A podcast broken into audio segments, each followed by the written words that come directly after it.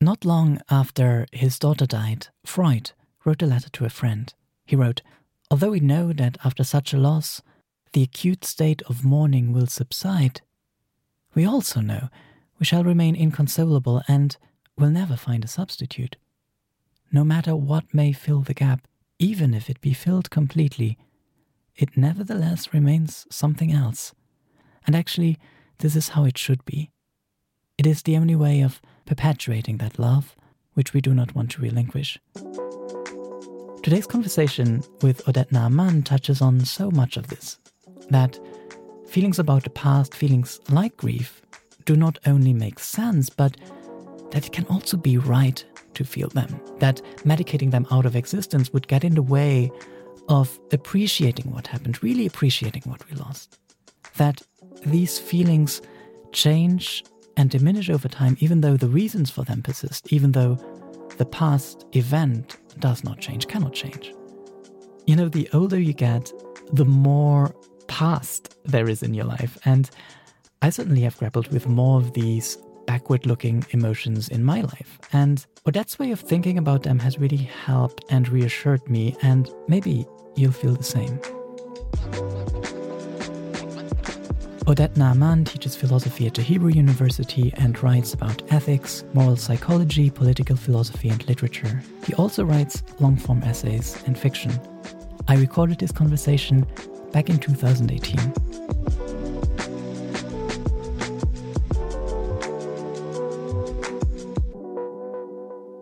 When we see someone feel a painful or difficult emotion like grief or anger or regret, a common and very natural reaction is to help them feel differently, to help them get over it and move on.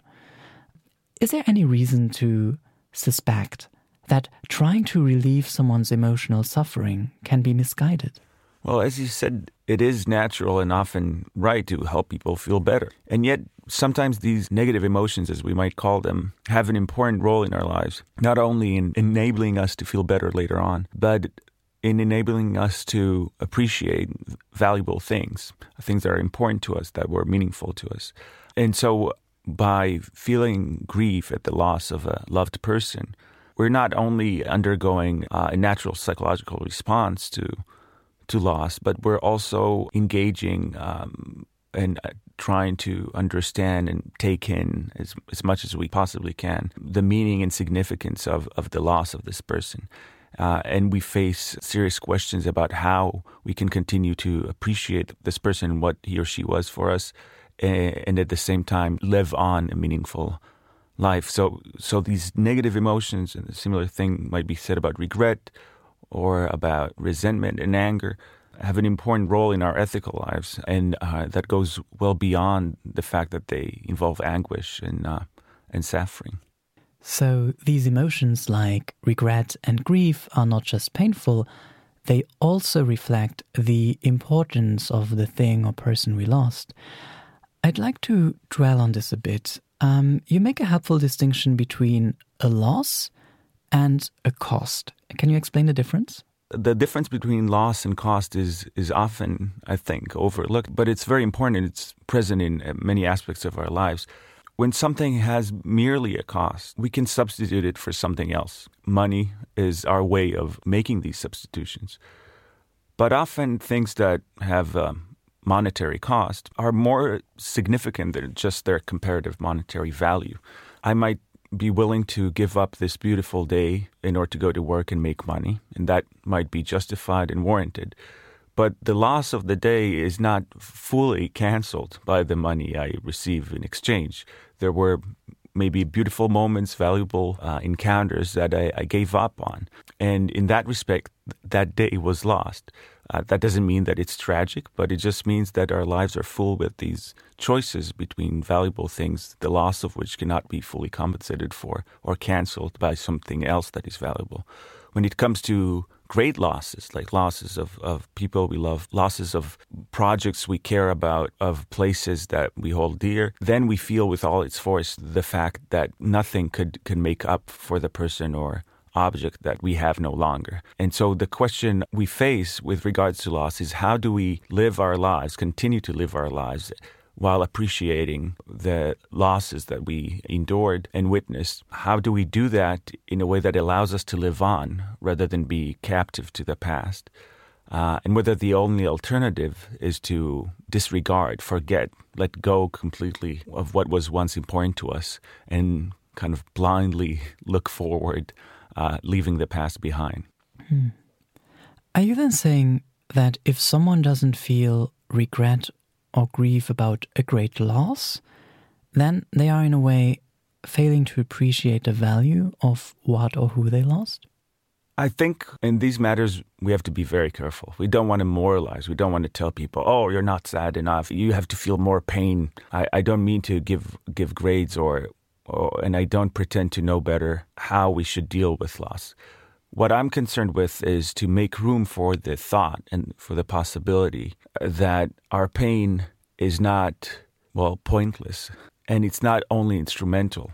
Maybe it can be part of how we appropriately, fittingly appreciate uh, what happened to us, uh, what happened around us. And so I think that we ask ourselves, as a matter of fact, have I grieved enough? Uh, should I feel guilty? How come I don't feel any regret? When we ask ourselves these questions, we appeal exactly to these ideas that there are some appropriate ways to respond to the significance of what just happened. And we and we ask these questions about ourselves and about our friends and about people we hear about. It's part of how we conduct ourselves and how we evaluate our own emotional life. And so we shouldn't reduce these questions to instrumental questions uh, about how to get ourselves to feel better. I think this stands in such an interesting tension with how these emotions are very often seen and treated. You know, that when someone grieves for a bit too long and doesn't function productively for a while, they are diagnosed as depressed and pathological and in need of being fixed. And you're saying, no, we should give more room to these emotions. Yeah, I mean, grief is an especially interesting case because it's been discussed publicly in recent years. The DSM, the Diagnostic Manual of Mental Health issued by the uh, American uh, Psychological Association, used to have what was called a bereavement exclusion. That part said that in the first months after loss, clinicians should not diagnose major depressive disorder because people in those uh, period of time have uh, experienced natural grief. However, in the last edition of the DSM, it uh, came out in 2013, that bereavement exclusion was taken out. And instead, it was said that major depressive disorder can indeed be diagnosed within the first months of bereavement there was a big uproar because people were worried that grief is being medicalized. And defenders of the DSM pointed out rightly that the DSM only said that it's possible to diagnose depression. It also cautioned not to confuse natural grief with depression, and it doesn't encourage clinicians to, to medicalize grief. What's interesting about that discussion that one thing that came out was that in the in the last version where the bereavement exclusion was removed, the writers of the DSM noted that it's important that we don't medicalize grief because grief and sadness, they say, is a natural part of human life. And it's an interesting claim because disease is a natural part of human life and we do medicalize that, right? You you ask yourself what were they gesturing at? What were they saying when they said that it's important not to medicalize grief? Why, why not if we had a way to make grief go away completely? To make sure that for anyone who lost someone, we just give them a pill and they immediately feel better. What medical reason would there be not to do that? I think the answer is that there wouldn't be a medical reason, but there will be an ethical one we have a certain conception of what is a worthy, maybe even a healthy life. Maybe health should be understood also as an ethical notion, not simply um, a medical one uh, in a narrow sense. And we have an idea that it's part of the appropriate way to respond to a loss of an important person in your life that you feel grief and that you go through a certain process. So, a question that we often tend to think of as a medical question and outsource it to clinicians is actually a question that, well, clinicians can give us a lot of important, valuable information about, right? They can tell us what people actually do, what happens to their body, how their mind usually responds. But when it comes to asking ourselves, yeah, but what should we aspire to? What would be uh, an improvement in terms of what we want and what would be an obstacle. Uh, that's an ethical question that we have to ask ourselves as individuals and as a community, just as other bioethical questions are questions that are recognized as ethical ones, right? Hmm. Your way of looking at these emotions creates some tricky options, it seems. Either we feel them fully and thereby appropriately value something in our past, but then we are also suffering and are perhaps being kept captive by that past. Or we move on with our lives, but then it seems we fail to aptly appreciate what has happened. It's like you can't get it right, no matter what you do. That's right. So, how do we think about this dilemma? If we recognize that these emotions are um, essential to um, an appropriate response to, to loss, then uh, are we kind of bound to continue to be under the grip of those emotions, uh, given that the past is not going to change, right? So, the person you lost, the horrible thing you did that you now regret, the uh, slight that you resent from your friend, these things happened. And no matter what will happen from now on, uh, the fact that they happened will remain uh, standing. Philosophers have actually been really perplexed by these questions. Uh, in recent years, thinking about, about the emotions we mentioned, about blameworthiness. You know, if someone is blameworthy, well, are they blameworthy forever? And part of uh, what I think uh, has led us to this uh, dichotomy is that we have been thinking about the emotions in question as emotional states that, in a sense, exhaust the value to which they respond. And I explain, I'll explain what I mean by that.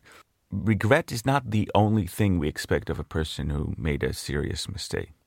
We expect many other things.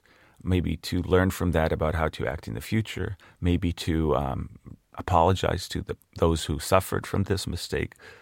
There's a wide range of, of actions and attitudes and interactions with other people that are all part of what we think would be an appropriate response to the fact of the past occurrence.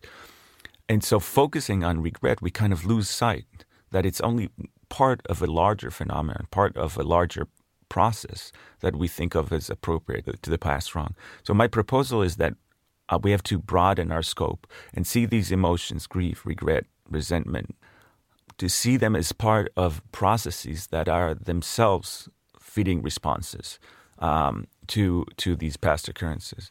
And so, for instance, um, in response to a loss of a loved person, grief in its most intense form, its, its most paralyzing form, is a natural and perhaps, as we tend to think, appropriate first stage. But we also think of a certain process of repair, of which gr- grief is part. We understand both its occurrence and its duration and its eventual diminution uh, in the context of this process of repair. Mm. And unless we see grief and regret and resentment as part of a process, we wouldn't be able to say that they are, on the one hand, fitting responses to something that has happened, and on the other hand, that it makes sense to change how you feel at some point, because the past persists, a loss remains no matter how much time passes. Precisely.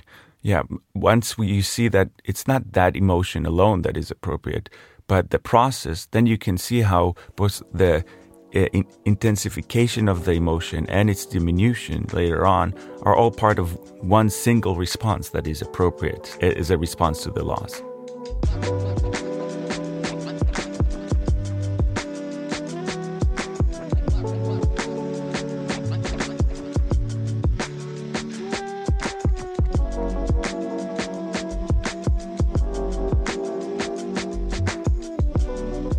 Oded Naaman teaches philosophy at the Hebrew University and is also a fiction writer. You can visit his website to see what he's currently working on. Thank you for listening and take care.